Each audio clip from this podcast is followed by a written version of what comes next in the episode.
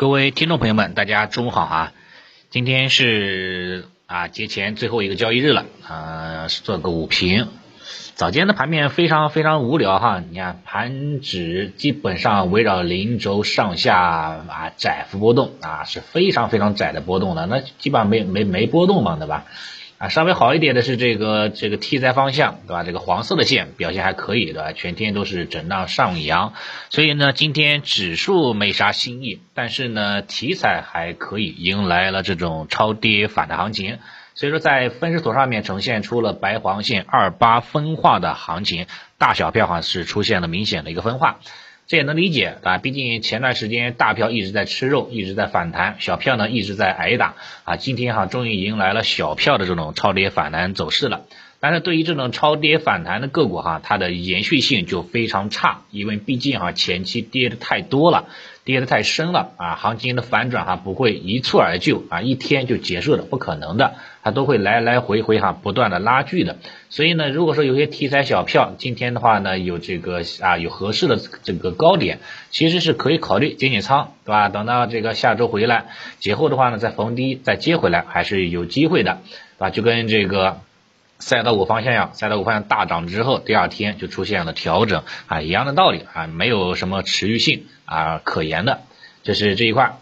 然后成交量方向，今天就是半天的成交量比较的低迷哈，是小幅度的缩量啊，这也符合节前的一个效应，对吧？多空双方也是比较谨慎，没有说火力全开。北向资金小幅净流出十二个亿啊，这也是北符合北向资金谨慎的一种态度，对吧？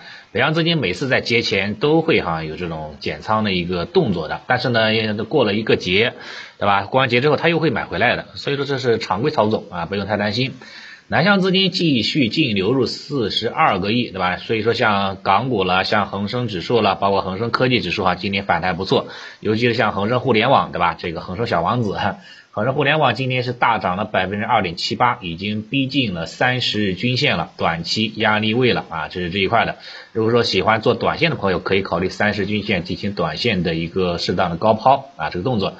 啊，如果是喜欢做一个中长线的，对吧？像我自己也是做中长线为主吧，短线为辅，那么可以继续拿着，那问题也不大啊。因为毕竟的话呢，这个位置啊，在节后还是看反弹的，整体来说还是维持一个底部的筑底的过程当中啊。这是这是这是港股恒指方向，然后 A 股方向啊，盘面当中像一些这个概念股哈，表现很抢眼，什么毛发了。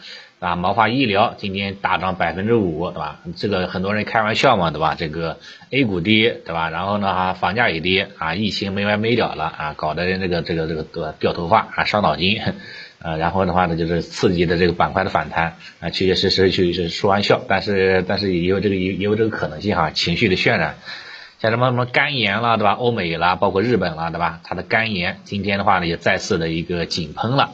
啊，这个题材还不错啊，可能会走出一个小趋势性的这种题材方向。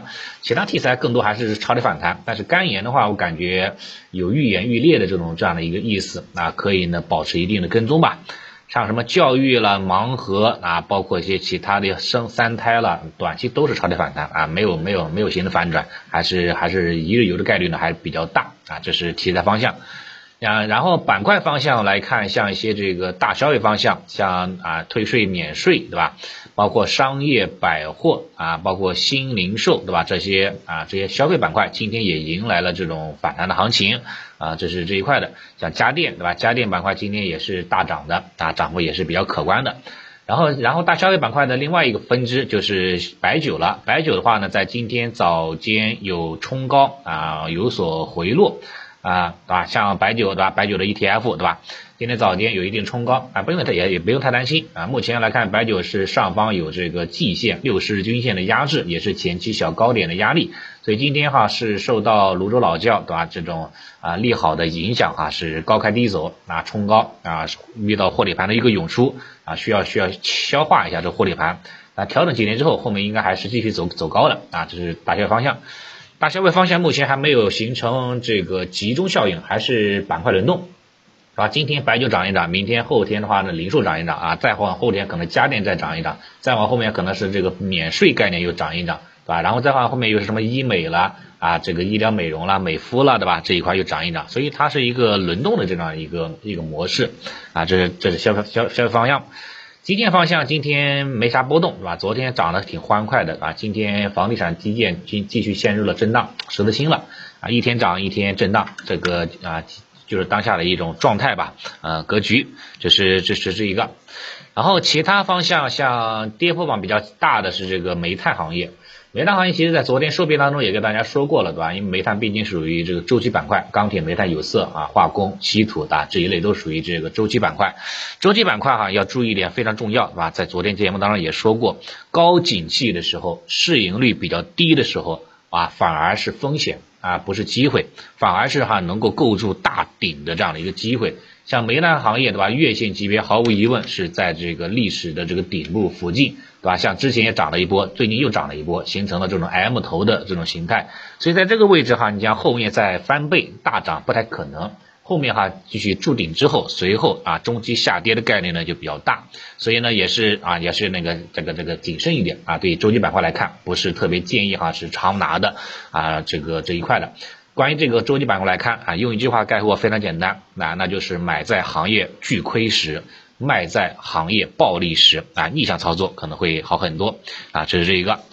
然后总结起来来看，就是当下指数层面这个恐慌情绪已经已经消散了，对吧？现在是在反弹当中啊。早评当中也说过了，目前还是看反弹的，对吧？昨天收评当中也也是一样，也提到了，对吧？继续看反弹啊，反弹的话呢，会有望延续到节后的这种观点哈，也没有什么特别大的改变。沪指上方压力位是十日均线三零四零、三零五零这一线，也是上方的缺口，在这个位置啊可能会有压力，这个时候要稍微啊，到时候会稍微注意一下。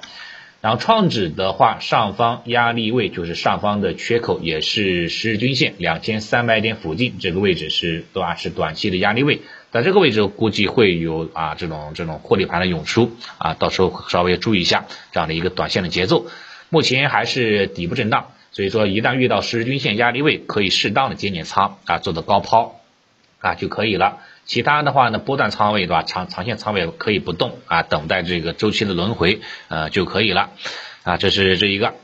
然后板块方面的话呢，还是继续看好大消费啊，包括这个大基建这一块的。你看大消费当中，包括白酒、食品饮料啊，零售商超免税了，对吧？包括医美了，包括这个啊这个美肤了啊，这个这个这个概念，对吧？基基本还是走强的。